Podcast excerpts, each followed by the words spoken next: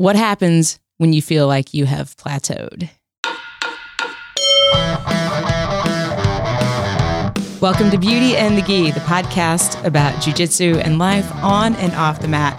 I'm Jen Eads, a white belt full of curiosity and questions about all the things jujitsu. And I'm AJ Klingerman, a Brazilian Jiu Jitsu purple belt, obsessed with all things Jiu Jitsu. So, in this episode, we are talking about what happens when you feel like you have reached a plateau.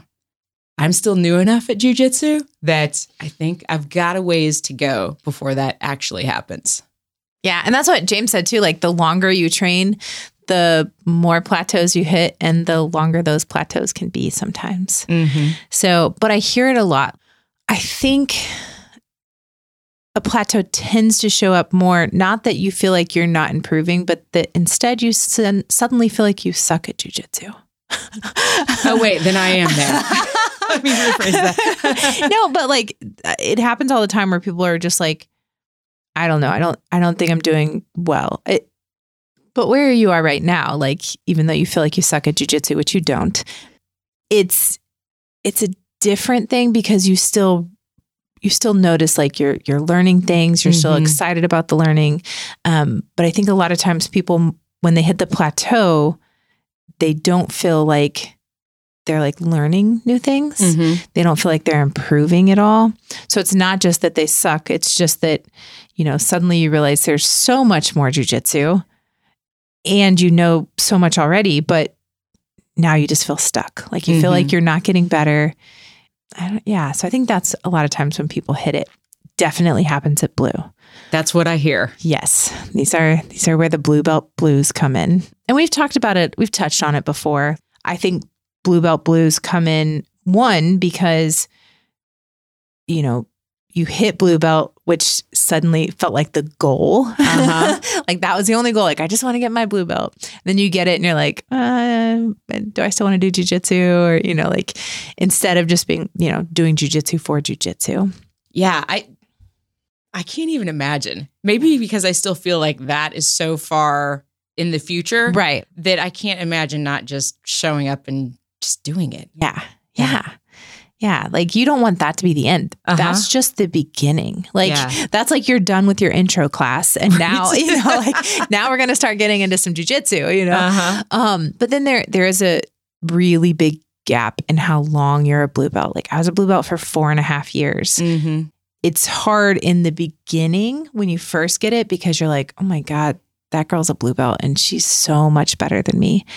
And then it's hard when you've had it for like four years and you're like, everybody I've ever competed against is a purple or a brown belt Oh, now. And. I'm still a blue belt. And you know, like, so there's different points where you kind of get those blue belt blues. hmm Um, I, I read somewhere they called it purple belt purgatory. Like, "Ah, that feels right. Like, so spoiler alert, doesn't get better. Um, no, but I think, I think the biggest way to get through any kind of plateau is to work on something specific, Mhm. learn something new, something completely out of your game, maybe. Like you've always played the same game, you've always done like this this is who you are as a grappler. Like you think this is my game. hmm But you know, I'm going to start like, oh, I've always been a top player. I've always been a smasher. I'm going to start working on my guard. And then, so you, you just, every time you roll, you try to get to your guard. You do things from your guard. Every time you get out of your guard, you get back into your guard. You know, like you, you focus on something specific and new. I think that makes jujitsu exciting again. So that's, that's my biggest recommendation first. Okay. So, personally, I Uh-huh. also think competition helps with plateaus. Really? Yeah, it gives you something to focus on. True. Makes Yeah. you train harder, hmm like makes you shake things up a little bit. Maybe go do a super fight even. Something, you know, like do something crazy. Go, you know, do a bigger tournament than you've ever done before or do a small tournament. Maybe you've only ever done big ones. Like go to a small one where it's in your community or go on vacation somewhere and do one while you're on vacation. Like whatever that is. Like I think that's a good way to kind of get over a plateau as well. Okay. Okay, I have more. You what? I have more. I have Oh, more of ideas. course you do. Well, Okay. you know. Yeah, personal plug aside, go to a camp. Like, Mhm. go to a camp. I think that shakes things up and helps you fall back in love with jujitsu. well, and there's just so many different people to roll with. Yeah.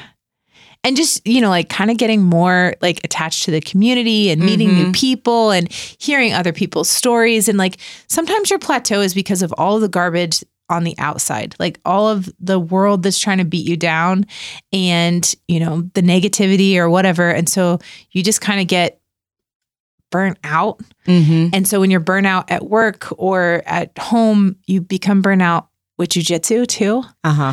And so I think something like going to a camp really shakes that up. Like it it makes you fall back in love with the sport again. Mhm. And I've heard lots of women come to me after coming to camp and just being like, you know, I, I was about ready to quit. And you really made me fall in love with jujitsu again. When did you hit your first plateau? I don't know. You know, like my white belt journey or campaign, as the guys would call it, Mhm. um, was so long and so spread out. I definitely don't feel like I ever really hit a plateau at white belt, just because it was just you know it was a it was a weird journey Mhm. for me.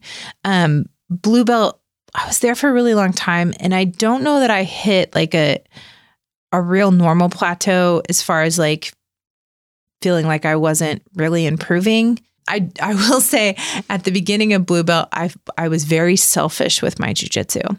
Really? Oh yeah, just oh, tell me about that. well, you know, like I I wouldn't want James to show like the good stuff to other people that like maybe I could use the good stuff on. oh, yeah. You know, like it, Uh-huh. it's and I've heard that that's a very normal thing. Like blue belt tends to be a little bit of a selfish spot interesting. um because you you like kind of want it for yourself Uh-huh. like don't don't show them that like Right.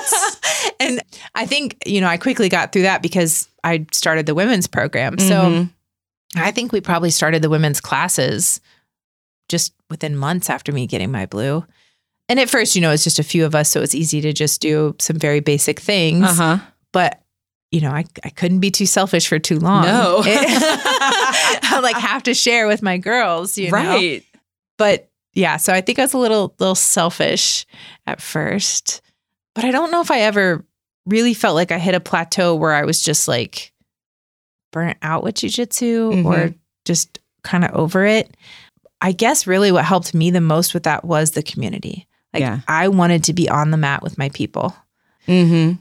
So that I think it depends on why you do jujitsu, right? Like if you do jujitsu just for the sport, that might not be enough. Mm-hmm. You know, if you if you do it just for competition and it's just competition after competition after competition, then suddenly you're like, all right, what what more? So, you know, where I think competition can help with plateaus, like the thing that I'm talking really is shaking it up, right? Yeah. Like change some things. But for me, like one of the main reasons, like, I mean, I love competition. I love to compete even when I suck or I suck at it or whatever. Like, even when I'm not very good at competing, I still love competing. But I think for the most part, I do it for the community. I I love going to class because I love I love teaching. I love you know so that that selfishness didn't last too long. That's good. We're Yeah. all very grateful for that.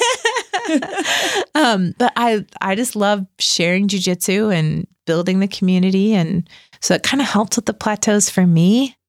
I've definitely had some times where I questioned, you know, whether I was good enough to be, you know, leading the front or representing my team or whatever. But I don't know. I've seen way more plateaus than I feel like I've felt, like uh, from other people. You know, like uh-huh. I, I see a lot of people come up and I feel like I can help kind of guide them through it, but I don't know that how much I've experienced it. And if I have, I must have blocked it out because I'm so happy with jujitsu right now. I've just, I'm so obsessed now. I've just, you know, forgotten about times that I wasn't. What are the warning signs? Mm, I think that little bit of almost like dread going to class, Mhm. Like you don't want that. I can't imagine. Right. But I know that there's people that are just like, oh, I, I guess I should go to class. Yeah. you know, and maybe maybe you're not in the right place. You know, like there's a lot of different things that you should look at. Like, is it somebody there that is making you feel that way? I don't know, but I think it's kind of having that little bit of like, oh, I could just stay home tonight. Um, I think that's probably the first warning sign. Is it just not having the desire to train?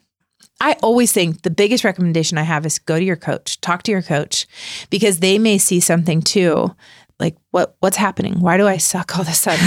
and like um like I was talking to James about this recently. Like he has a guy that was basically like, I'm I don't think I'm doing a very good job. I don't think I've improved since I've become a blue belt. And James was like, uh, I feel like the exact opposite. Uh-huh. I feel like you've improved one of the most of all the blue belts. But so sometimes it's just you not seeing yourself. Uh-huh. And so going and talking to your coach and being like, all right, you know, what's wrong? What do I need to work on? And them going, you realize you're doing a great job, right? it's, it's actually not as bad as you think. So open communication is important too. Yeah. All right. So if you start feeling that dread, pay attention. Pay attention. You've got some tools now to kind of hopefully help you work through that. Yeah. Talk to your coach. Yeah. I think that's the, I think that's the first step. All right. And there you have it. So what's your tip for on the mat this week? On the mat, uh, switch it up. Go with something crazy, like unless you're getting ready for a competition, like don't be dumb.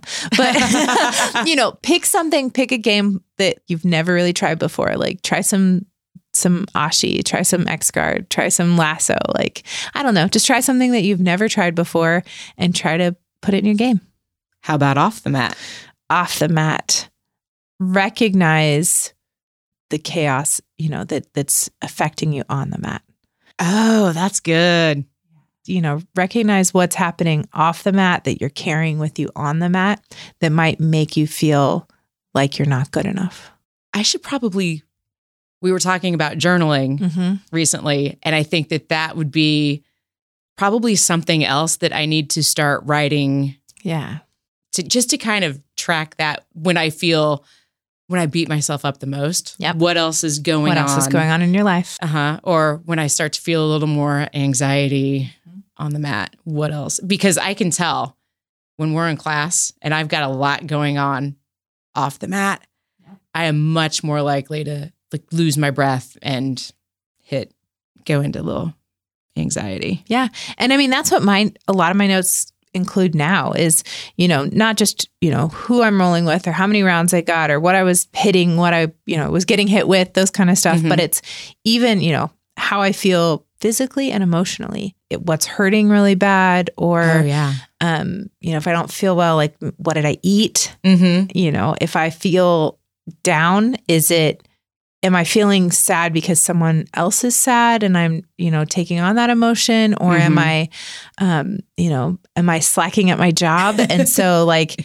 then I'm sitting on the mat and, you know, James is teaching and I'm going, Oh, I should have been doing this. I forgot Right. to do this today. Like, am I letting that get in the way of my training? Oh, that's absolutely happened to me. Yeah.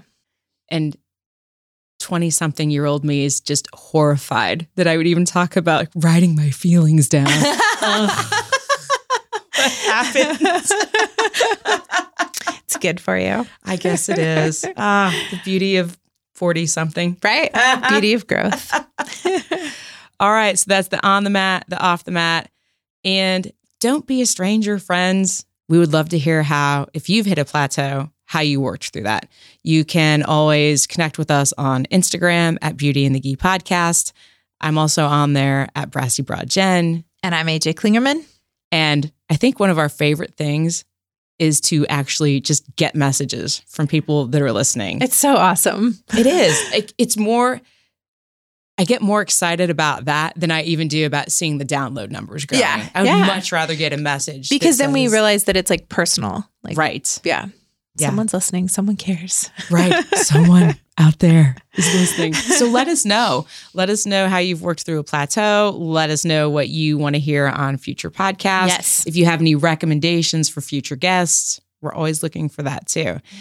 And you can also find us on Facebook at Beauty and the Gi. Podcast and Beauty and the Geek Gang. So right. whether you want to be in the group or like our page, both of those are possible on Facebook. Right. And you can also go to our YouTube channel. AJ's actually putting videos up there now. Thank goodness. also, come if you're female, come meet us at Role Model Women's Only Grappling Camp. Yes, I'll be the one in the corner, not talking to anyone. That's not true. I bet I bet she's going to talk to people. but you can still probably find her in the corner talking to one of the other introverts. right. We'll just we're going to have the introvert club. but yes, I I really hope to meet a lot of you guys at camp. I'm super excited about it. And we will see you on the mat.